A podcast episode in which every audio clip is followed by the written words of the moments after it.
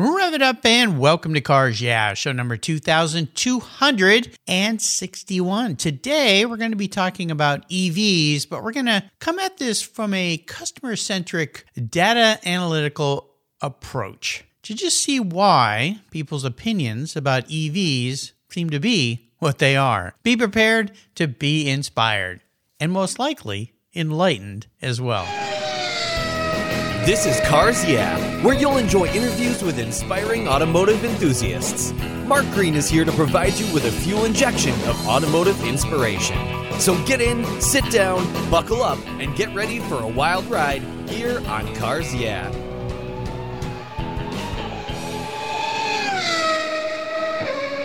Hello, inspiring automotive enthusiasts, and welcome to Cars Yeah. Today, I'm well. I'm back across the pond. I seem to go over there quite a bit these days in London, England, with a very special guest by the name of David of Voxland. David, welcome to Cars Yeah. Do you have in gear, and are you ready to release the clutch? Absolutely. Thanks for having me, Mark. You're welcome. Now, since we're going to be talking about EVs, I guess there's no clutch to release on electric vehicles. So I'm a little remiss in asking you that question, but you're going to enlighten us on some very interesting statistics that you've uncovered about perceptions on EVs. And I'm very excited to talk to you. But before I introduce you and we dive into this research, what's one little thing that maybe people don't know about you, David? I don't think anyone who knows me professionally knows that I'm into bouldering so essentially rock climbing yes. but without ropes. Yeah. yeah. So that's that's how I get a lot of my exercise and super fun, great community. Not not that risky, but yeah, it's a lot of fun my son and his wife got into that for a while and then they got really busy with work. And I know it's something they want to get back into that was really fun. Um, they were living in San Francisco at the time and they go out into the mountains and there were places that people would, of course, my wife was very upset going, You're climbing on rocks without ropes? Uh, bad idea. What are you doing? But relatively safe, uh, a lot of training. But I remember my son doing a lot of training and, and incredibly strong fingers you guys have. Yep, absolutely. And I mean, if you're like me and you're bored by going to the gym or going for a run, it's just so much more fun. And you can do it indoors in a you know completely safe environment as well, and in the middle of winter. So it's great, great exercise. It looks like fun. In fact, uh, we have a grandson now, and my wife wants to create a climbing wall for him in a room we have here. So when he comes to visit, now he's only a year and a half old. So, uh, but he's starting to climb up on stuff. So, yeah, exactly. Yeah, I, I got a one year old as well, and they climb on absolutely everything. So why not let you know create an outlet for some of those instincts? Super. Great idea. Sounds like fun. Well, let's get into what you're doing. Uh, David Voxland is Director of Behavior Change and Sustainability at Skim, the Skim Group, a global decision behavior research consultancy. David has over a decade of experience in customer centric research and data analytics. He has also worked on sustainability both in campaigning, policy communications, and as a startup founder. Skim recently conducted research into consumer attitudes, emotions, and knowledge as to what may be holding back back mass EV adoption. The results identified the gaps in people's understanding, which are surprising to many in the industry and may surprise you listeners today. The research was carried out across consumers in the USA, Germany, China, the UK, and several other co- countries. We'll be back in just a moment, but first, a word from our sponsors. They put some petrol in our tanks here, so give them a little love, and we'll be right back. Years ago, when it was time to renew my collector car insurance policy, my carrier's rates went up way up, but my usage was the same and I never made a claim. I didn't even have a ticket. So what's with that? So I turned to American Collectors Insurance. Has your collector car insurance recently raised your rates for no good reason? Tired of paying an annual membership fee? Then it's time to look around and call American Collectors Insurance. I shopped around, I asked friends for recommendations and found a winner that I can trust. And boy, I'm glad I did. I saved hundreds of dollars every year and slept better at night knowing my baby was properly insured. American Collectors Insurance have been protecting vehicles since 1976. They provided me with an agreed value insurance policy backed by their history of taking great care of their clients. What could be better than that? So give them a call and ask for a quote today. 866 ACI Yeah. That's 866 224 9324 and protect the ones you love like I did with American Collectors Insurance. Classic car insurance designed by collectors for collectors. For several years now, you've heard me talk about Linkage Magazine. I've been a subscriber since the start. Their talented and creative team brings you a spectacular publication and website that shares the automotive passion from a worldwide perspective. Linkage is about driving, restoring, collecting, and firsthand experience at collector car auctions and more. They bring you real world values plus rational, experienced opinions on the current markets. They cover the automotive world and the people who share our passions. And Linkage Magazine has grown, mailing you six issues annually. Join me on this journey with Linkage. They're geared for the automotive life. You can subscribe at linkagemag.com. 20, 50, or 100 years from now, will there be a workforce to care for the collector vehicles we love? With auto shop programs disappearing across the country, it's a question we enthusiasts have to ask. That's why I support the RPM Foundation, which exists to ensure that the critical skills necessary to preserve and restore these vehicles aren't lost to time. One of the many ways RPM, which is short for Restoration, Preservation, and Mentorship, is accomplishing this goal is through workforce development initiatives. The RPM apprenticeship program enables the next generation of artisans to earn a living while they learn the craft of restoring and preserving these vehicles directly from industry professionals. The Endangered Skills Program documents the process of masters training future craftspeople on a variety of critical skills in danger of being lost forever. For more information on how the RPM Foundation is driving the future of the collector vehicle skills trade, visit RPM Foundation today. They're one of the charities of choice here on Cars Yeah.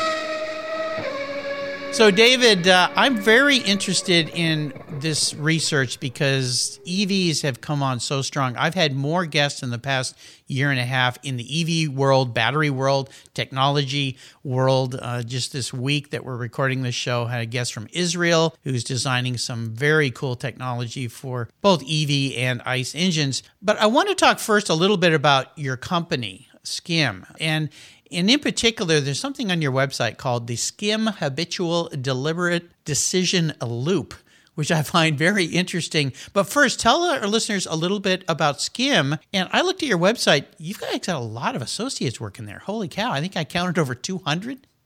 Yeah, yeah. Which we're not, you know, one of the big uh, McKinsey's or BCGs or Kantars of the world. We are still a a smaller family. So we're about 300 people spread out across the globe. Uh, we got um, three offices in the US, but we got Latin America, Singapore, uh, European offices.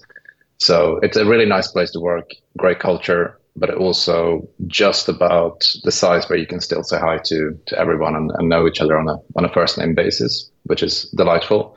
Um, company is actually um, just over 40 years old and uh, was founded in the Netherlands. Um, by uh, our founder who really wanted to create more work-life balance, um, which for those of you who know Dutch people, uh, comparing to the US, for example, it seems to be sort of a given. Uh, but he was one of the pioneers that really wanted that to be a heart of the culture. Um, and then what we do professionally is we, we call ourselves a decision behavior consultancy. So we, we essentially find out when you're solving any kind of marketing problem be it you know how to you know price a new car model or uh, how to develop new features um, to really understand how people think and make decisions uh, in order to to understand how to proceed and, and make smart business decisions. Oh, it's very cool. I was part of a startup decades ago, and one of the three of us was a gentleman who was Dutch. And so I got a very uh, personal flavor of his thinking, um, more worldly thinking than mine, having grown up here just in the U.S. He'd been all over the place. Fascinating gentleman. I really enjoyed working with him. Uh, never could try figure out the language though. That was a tough one for me. It's, it was uh, hard hard for me to follow. Um, but it was great when we would go to uh, European business meetings and people didn't realize that he spoke so many different languages,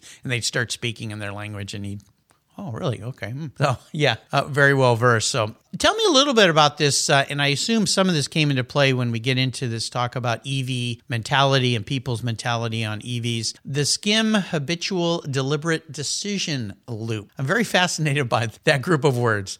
Yeah, it, it sounds very technical, very complicated, um, but it, it is it's relatively straightforward. So it's one of one of these frameworks that we use to to get people empathizing, if you like, with uh, with how people make decisions. So there's essentially, if you imagine an infinity sign, you're normally in, in, in one of those circles going round and round. So if you're entering a supermarket, you're normally in that habitual pattern, right? You're walking around, you're buying the brands that you're familiar with. Your your mind might be elsewhere, uh, and you're you're just running on habits, um, which can be great if you are um, you know a brand or say a car model that is really successful and that you know a lot. People just sort of tend to use the heuristics and the habits to to repeat a, a similar purchase decision in that case over and over. Uh, but not so great if you know, coming to the EV transition, you're trying to get people to reconsider a decision and, and really get into um, new thinking, um, which requires a lot more effort. And for those of you who read Kahneman, the you know system one and two thinking uh, is also sort of very very similar to um, some of the principles that go into the loop. You have to get out of the habitual loop and you have to get into that deliberate loop where everything's suddenly and you're using a lot more mental energy you're you're taking new impressions and new information into your decision making. So depending on on where you are if you're a challenger brand trying to sort of break habits you really need to get people out of that habitual loop. But you need to know what you're what you're doing there. So that again it requires a lot of thinking and energy and much more sort of intellectual labor on the person making the decision as well. Uh, and we go in, in between these two. But uh, what we are most interested in is the, the trigger points that make you sort of jump in between them. So now I know why my grocery store keeps putting things all in different places uh, every month. it's very irritating, but now I see what they're up to. They're trying to get me to see other things I typically don't see. I'm guessing, right? Yep. Yeah, that's a good example. You know, that annoying reason why the milk is always at the back corner of the store. that's uh, what you're habitually going in to get, and then you end up with 20 things in, in your trolley, and uh, suddenly there you are.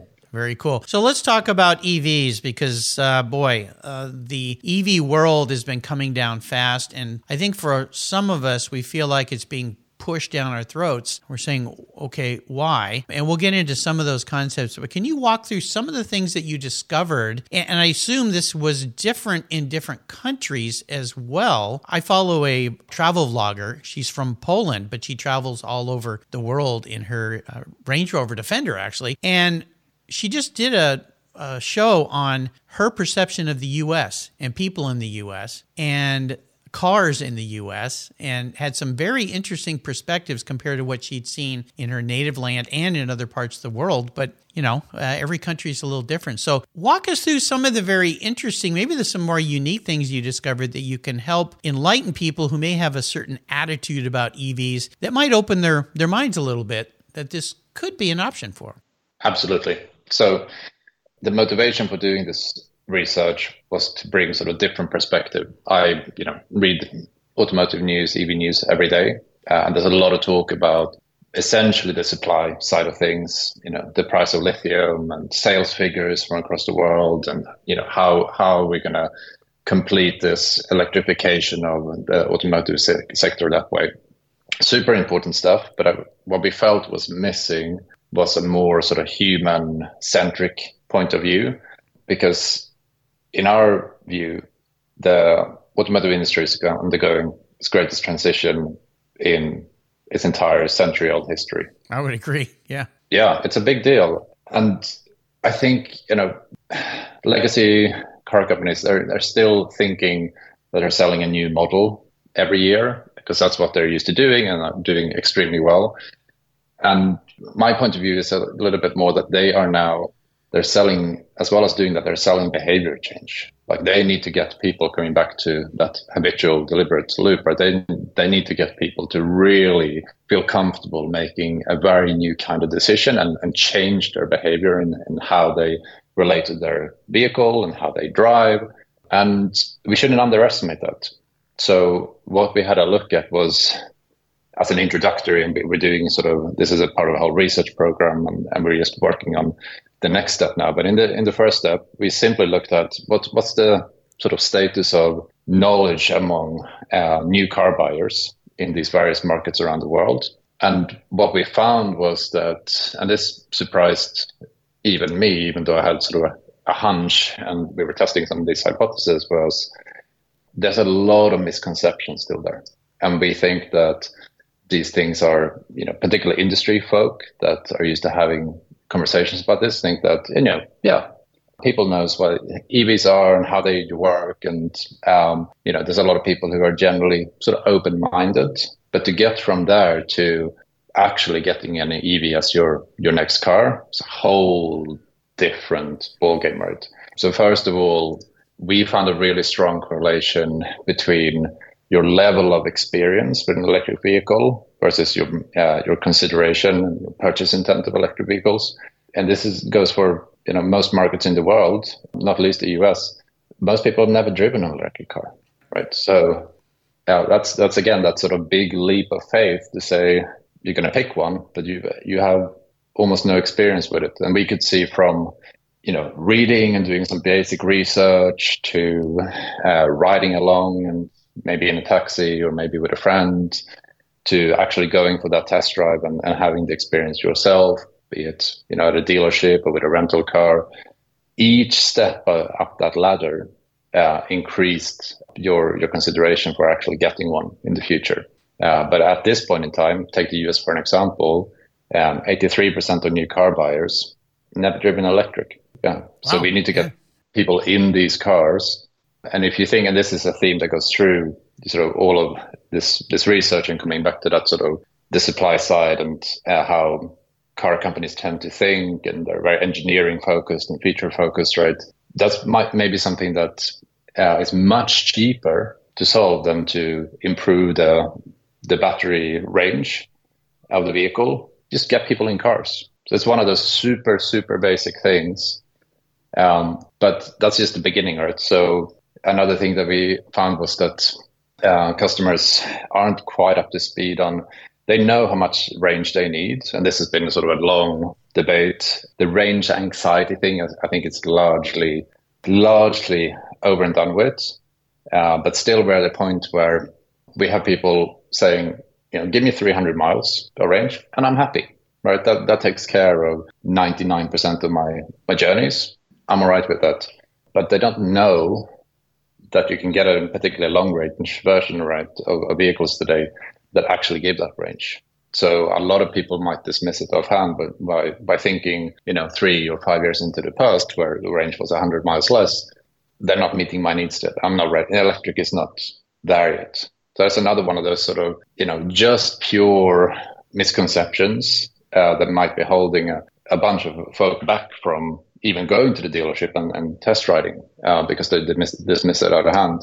How, you know, one of the things I was going to interject here, if you'll allow me, is in this study, I've got to think what happened in the last two and a half years with COVID, and you compound it with the reduction of supply well the increase of supply chain problems because the reduction of work so many things were shut down. How much effect did that have on your ability to do this study? Because if you think about for a year and a half we were basically told don't go outside. Don't communicate with anybody. Don't, don't for heaven's sakes don't go ride in a car with somebody you know a salesman because you might both kill each other with covid. I mean there's all this stuff that happened. How much did that affect the your your study in this whole thing, it, has got to have some impact on it.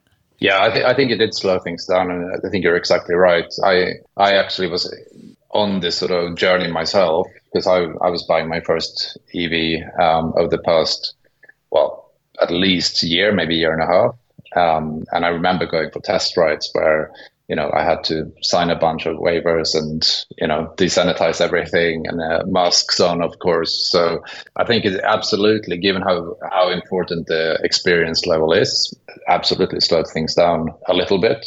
Uh, but in relation to this research, um, we did a, um, we did the field work um, in the middle, or it was the Q3 of 2022.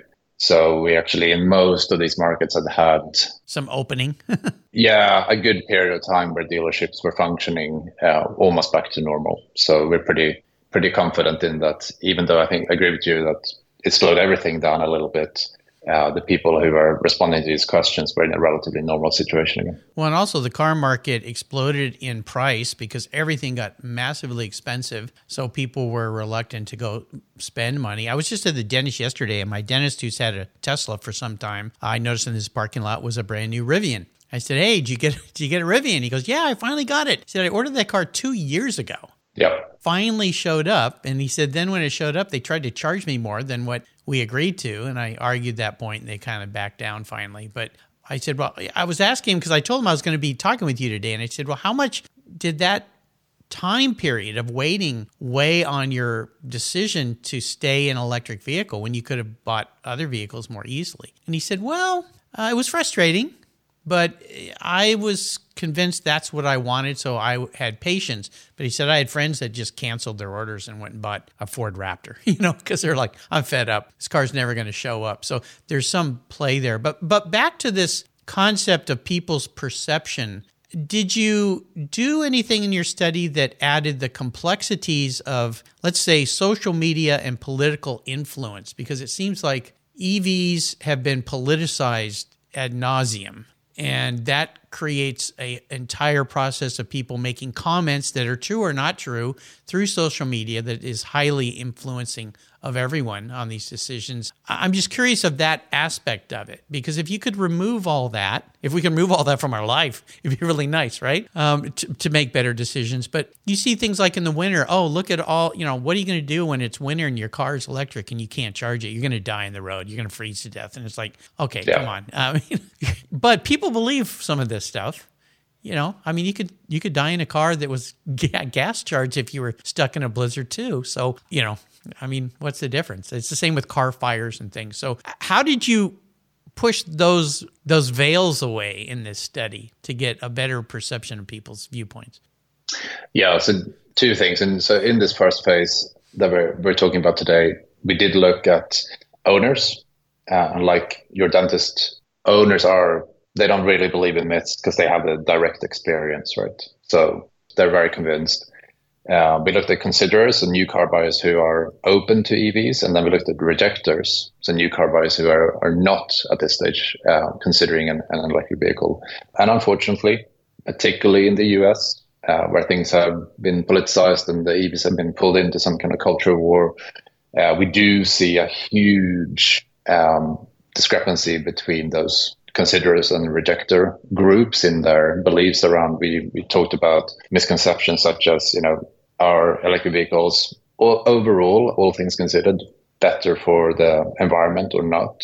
Uh, and we can see uh, a whole bunch of people, and particularly on that rejector side, who just think no, because that's one of the persistent myth. Um, and there's there's clear evidence to show that some of this is, is also coming from the fossil fuel lobby to say, you know, the batteries and the mining in the Congo and, you know, the increased energy that goes into the production of these things.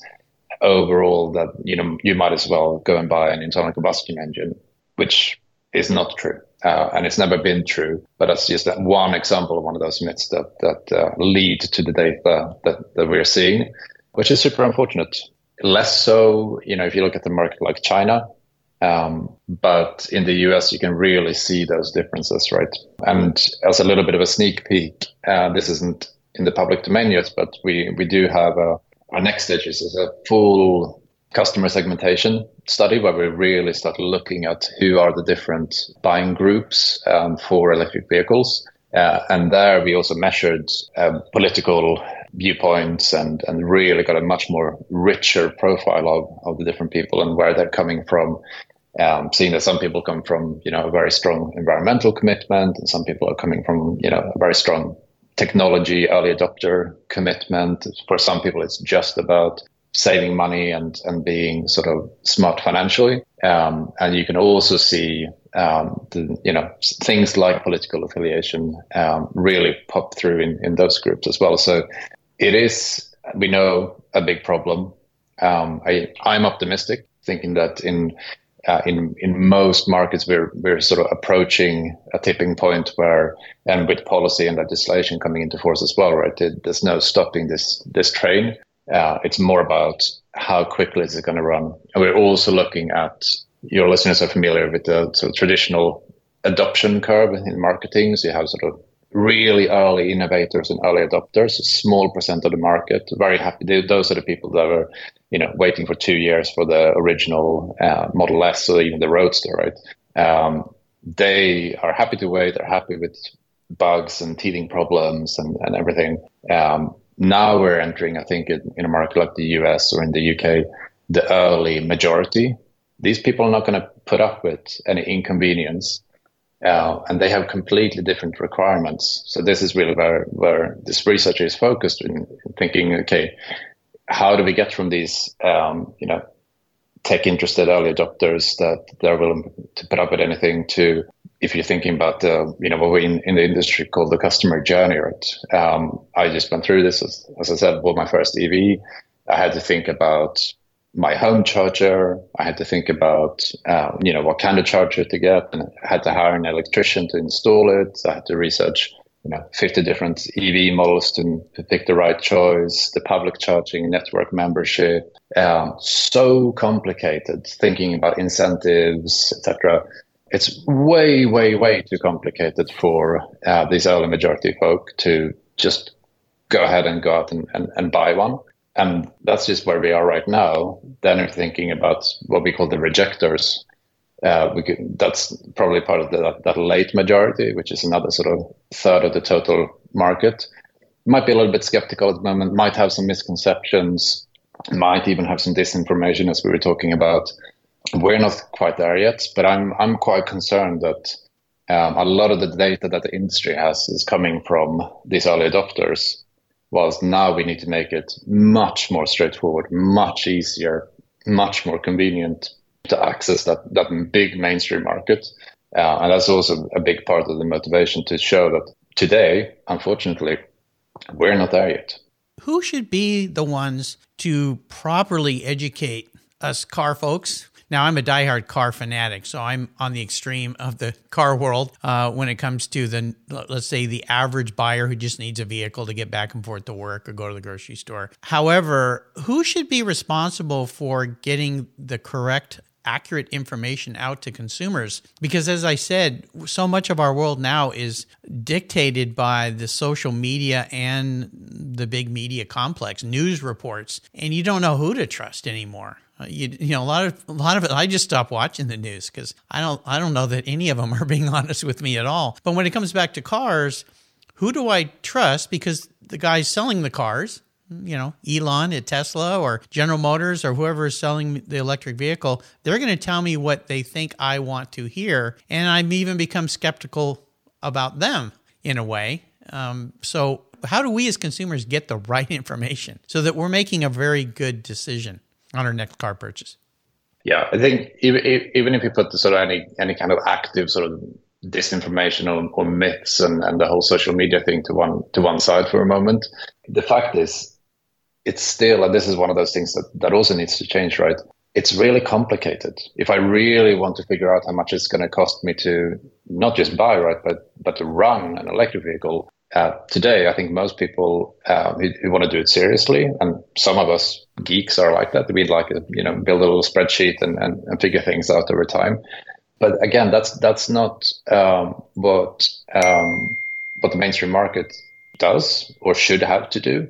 Um, so we need to get simpler, obviously factual messages out there and there are resources, you know, the, some good resources in the US, for example, in, on uh, government websites is giving you straightforward, fact-checked, you know, science-based messages um, to, to give you guidance. But I think the industry can also do a much much better job in order just to, you know, it shouldn't be too too difficult for me to go through all the, those steps I mentioned on my journey, right? If I if I go into a dealership, uh, first of all, there's unfortunately there's a disincentive um, for those who run dealership models, which is basically every car brand except for some of the startups, including Tesla at the moment, because um, as Hertz has figured out, and, and, we're seeing more and more data come out, EVs are a lot cheaper to to repair and maintain over time.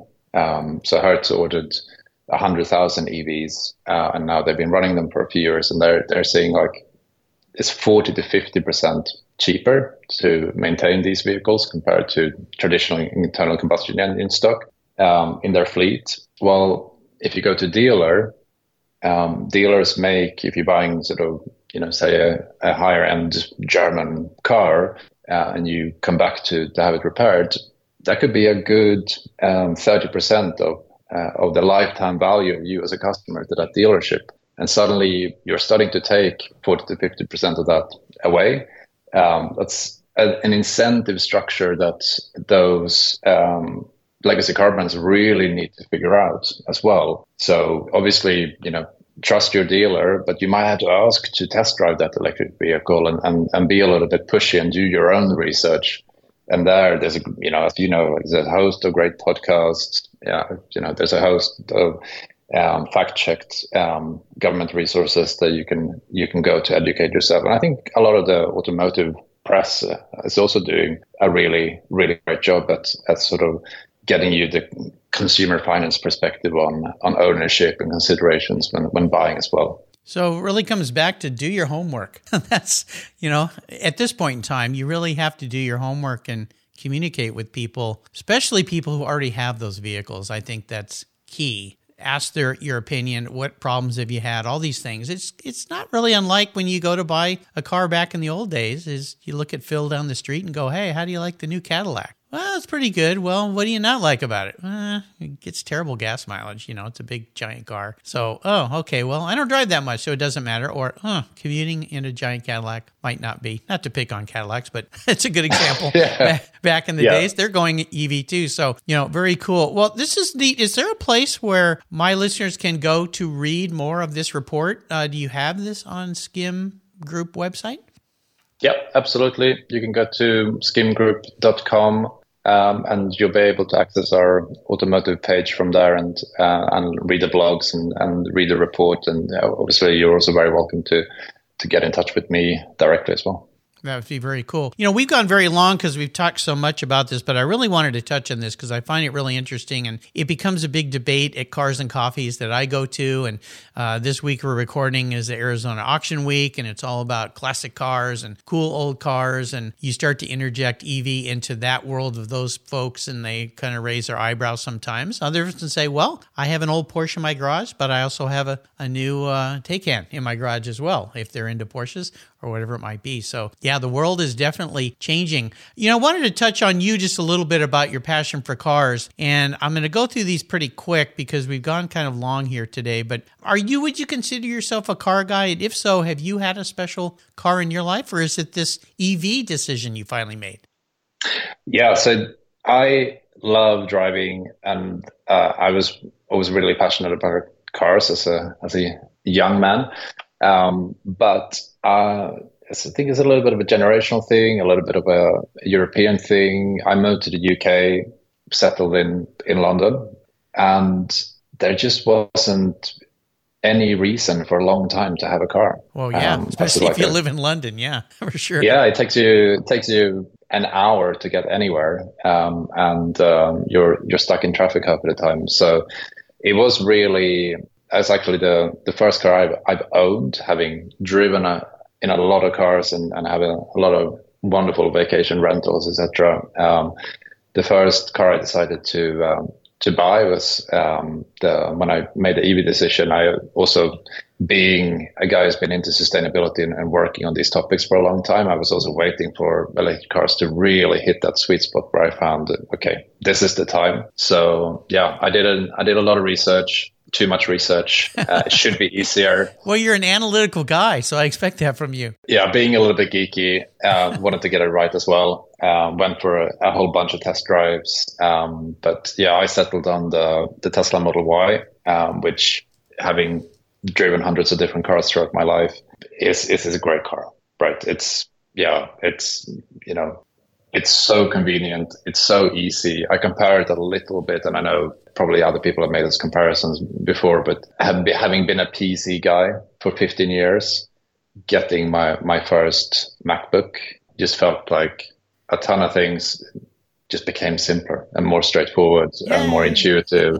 yeah, which car people, and I, I, I, appreciate that perspective as well. I like to drive stick. Like I like the, the control and, you know, manual, sure. European. Yeah, absolutely. But compared to an automatic, you know, when I go back to Sweden, I drive a bunch of Volvo. Um, the the Model Y is, is a fantastic experience. Yeah. Well, good. That's cool. Good to hear. So, I'm going to be a bit of a car psychologist for you today. I'll bet you no one's ever asked you this question. If you were reincarnated as a vehicle, manifest as a vehicle, what would you be and why? Wow. See a big smile on David's face here. yeah. I mean, I, a car that I I have never driven, but I would love to drive because I, I have driven some Porsches and I'm um, uh, sort of as a luxury sports car kind of brand. That's something that I'm into, like a 1973 Carrera RS. Oh, you picked the Holy Grail. Yeah, it just feels like such a unique car, and the the steering, and it's just yeah, it's a completely different beast from um, from most of the cars that I've had the opportunity to drive in my life. Yeah, well, my listeners know I'm a huge Porsche fanatic. I've had 11 or 12 911s as daily drivers throughout my life. So I've driven lots of those Wow. cars. Yeah. And uh, I had a very brief window of time back when they were, well, wasn't affordable for me then, but they were affordable compared to now to buy one from a friend of mine. And I remember coming home and saying to my wife, he's going to sell the car. She goes, yeah, but because I think at the time he wanted like 60,000 for it. Now this was 30 years ago. So that was a lot of money back then. Yeah, And so uh, I said, Well, I could take out a second on the house. And she said, Yeah, if you think that's a good idea, which is, of course, code from the wife going, Bad idea. Uh, now, you know, looking back, uh, would have been a great idea, but I, I've done well on all my Porsches. Uh, so, uh, no, but I've been able to drive one. I had a 72S and uh, the, very much the same kind of car, 2.4, not a 2.7, but a 2.4, but it was an S. So high revving like the Carrera. But yeah, you picked the right one. The only one I'd say to go above a step is the RSR, one of those uh, IROC race cars. So that would be pretty cool for the streets. So uh, very cool. How about a great book? Uh, we love books here. Is there a great book you'd like to share? yeah. I had to think about this, and uh, I think I've got two recommendations, and they're sort of touching upon these topics of electrification, sustainability, um, the, the human-centric perspective. So the first one is uh, a book called Electrify. Um, and the subtitle is An Optimist Playbook for Our Clean Energy Future um, by Saul Griffith. I, I read last year. And it really broadens that perspective because you know if you see only EVs then it you know it might seem a, a, a little bit sort of fanatical that uh, this transition is happening so quickly but he really paints you know the big picture on a whole societal level how it fits together with solar and uh, and how all these things also reinforce each other so that when you know people talk about we're can't be dependent on solar because it only works when the, the sun is shining, etc. Well, if you have an EV in your garage and you charge that during the day, you got a huge, huge battery that can then release that, so you can do your cooking in the in the evening, etc., and, and balance the grid on a on a on a macro level. So super fascinating, fascinating read. Um, highly recommended. And the second one is uh, a book um, from um, the UK um, called Transport for Humans, uh, with the subtitle "Are We Nearly There Yet?" Um, by Pete Dyson and, and Rory Sutherland. Um, and these are two guys that have worked in um, behavioral science um, consultancy as part of Ogilvy, which is a huge global ad agency, uh, most famous for. Uh, but they've really gone into uh, the detail on how can you make transport just better from from a human point of view, like building out a, a new railway for, for billions of dollars to, to save 20 minutes on the journey time. What is that worth when if you had great Wi-Fi and you could have a glass of wine on the train, that might be worth something as well. So they make all these super interesting comparisons and um, thinking about how you can make transportation, whether it's cars or trains or bikes or whatever it is, uh, just work better and, and meet our needs better as human beings. Again, in a whether you, you take policy or whether you take um, a car company building cars, it's, it's usually looked up from a very sort of economist perspective or from a very engineering perspective, whilst actually um, there's a bunch of behavioral science insights that can then shed new lights on how we make these systems smarter and just work better for, for people, often at a very low cost compared to making those grand infrastructure investment or coming up with you know a, a new feature for the next year's model. Yeah. Very interesting. Two great books. So I'm an enabler here. I'm going to enable you to go on the ultimate drive. Which should be kind of fun. I'm going to park any car in your garage. You can take, if you want that Carrera 73 RS, you can take that on a drive. You can go anywhere in the world just part of the magic wand here. But here's the cool part you can take anybody with you, even somebody from the past who's no longer with us, which opens up uh, interesting conversation if you're going to be in that Porsche or that Y model Tesla. So, what does the ultimate drive look like for you if I'm going to write the check? Yeah, I'll take the Carrera. I kind of thought so. Yeah. Yeah, and a beautiful drive.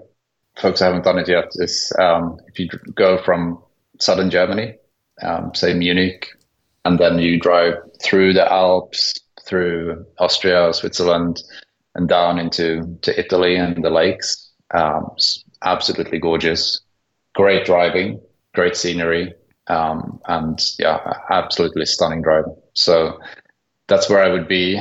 Um, and I was thinking it would be it'd be pretty fun for me with my interest to um, to get uh, Arnold Schwarzenegger on that journey. Oh, now that's interesting. it, it's just um, um, a guy who's clearly lived like a super interesting, uh, varied life. Um, it's had, I like, you know, people who had ups and downs um, and comebacks. Um, and he's happens to be from the region as well, right? Originally. Um, so we could chat about Alpine cuisine, but we could also talk about sustainability, having his changed course after the governorship. Um, so I think that would be a, a really interesting ride with a with a really interesting guy who's again had ups and downs, very vulnerable, very open uh, with all of his different life experiences. Um, so yeah, yeah, what a life he's had. I, I, got to at least say hello to him very briefly at the Pebble Beach Concours. He was there years ago and uh, was walking around. Had a, had a it was after his governorship, so he still has some Secret Service people with him. I'm pretty sure because the people surrounding him seem to be very Secret Servicey, I guess, if you will. Yeah. Um, but um, yeah, uh, interesting guy for sure. But uh, more importantly is the car and the drive. And I will tell you, I, in '96, I picked up a new Porsche with a friend of mine at the factory in Stuttgart, and we did that drive. We drove south to Austria, Switzerland, Italy, northern part of Italy, Lugano, all the lakes and stuff, and then we went over to France and then back over to Germany where we dropped the car off to get it shipped home. That is a very cool ride through the Black Forest. And uh, yeah, it was, and it was in February. So it was a little cold, some snow in places, but it was a C4S. So the car did handled really, really well, and I uh, got to go some high speed autobahn runs there in Germany where the speed limits were open and free. So uh, yeah, you're gonna have fun in this ride for sure. But I can't imagine doing it in a analog car like the 73 RS. That would just add a whole nother, entirely different level of fun. And then you got Arnold on board. Yeah, yeah. Uh, that would make it even more fun. So, uh, yeah, interesting selection, but I love it. I love it, David. You've taken us on an awesome ride today, and I can't thank you enough for sharing what you've learned and continuing to share what you've learned. I'll put links uh, to the Skim Group website on David's show notes page. Could you leave us with maybe some uh, inspirational words of wisdom, perhaps based on what you've learned about the future of EV and the optimistic outlook that we could perhaps have on that? Yeah, I was thinking, um, I was particularly um, as a younger man very into uh, to Buddhism, and I still do meditation, um, which I think helps really focus your attention in for you know the day ahead, but also for for the longer term on, on the stuff that's important. Um, and there was a, um, or there is a, a famous prayer um, in the Kagyu tradition of Tibetan Buddhism, which I, I practiced within, uh, which says revulsion is the, the foot of meditation. And what that means in the in that context is that you know we have to be getting really sick and tired of our own suffering and then be able to get onto the path of meditation and uh, and try something different. But I think that also it works as well um, when you're thinking about you know something like EVs, uh, other things in life, with getting a little bit frustrated and sick and tired of you know being stuck in in traffic in a city like London in pollution and and really looking for cleaner, better ways to to approach the the future. So I see it as a sounds a little bit negative. See it as a really positive motivator to go and, and bring change into your industry and, and into the world. Well, having just returned from Mumbai, where the traffic is unlike any place I've ever been, and I've, I've traveled a lot around the world, but that city, oh my gosh. Yeah. And then uh, sadly, the pollution in the air there, which was very, very tough to deal with. Um, and you see why with all the vehicles. So, yeah, I think that's a good approach to what the future could hold for us in a very positive way. I want to do a shout out thank you to Louise uh, Wilmot at Influence Associates. She's the one that brought us together today. So thank you very much for that. Uh, always great to talk with interesting people from around the world. And David, you brought some very interesting perspectives. I know my listeners are going to go to your website and learn a lot more about what you've learned. And you're going to be keep bringing us this. So maybe in the future we can have you come back and uh, we can take a different approach to this of what you've learned and, and how maybe the market has changed a little bit now that we're knock on wood, uh, out of COVID, please. no more of that so we can move forward in a positive light. But I want to thank you for being so generous today with your uh, time and your experience and expertise. This has been uh, very enlightening and very rewarding. So thank you for spending time with us today. Until you and I talk again, I'll see you down the road. Yeah, thank you for having me, Mark.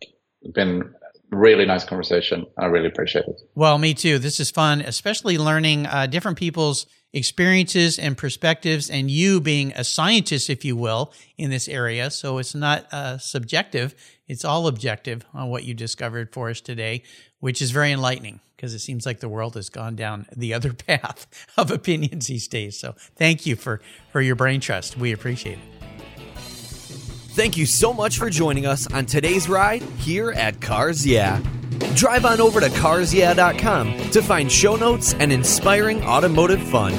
Download your free copy of Filler Up, a fun book filled with gorgeous photographs of fuel filler fun, including quotes from more inspiring automotive enthusiasts. Download your copy today, and we'll see you next time on Cars Yeah.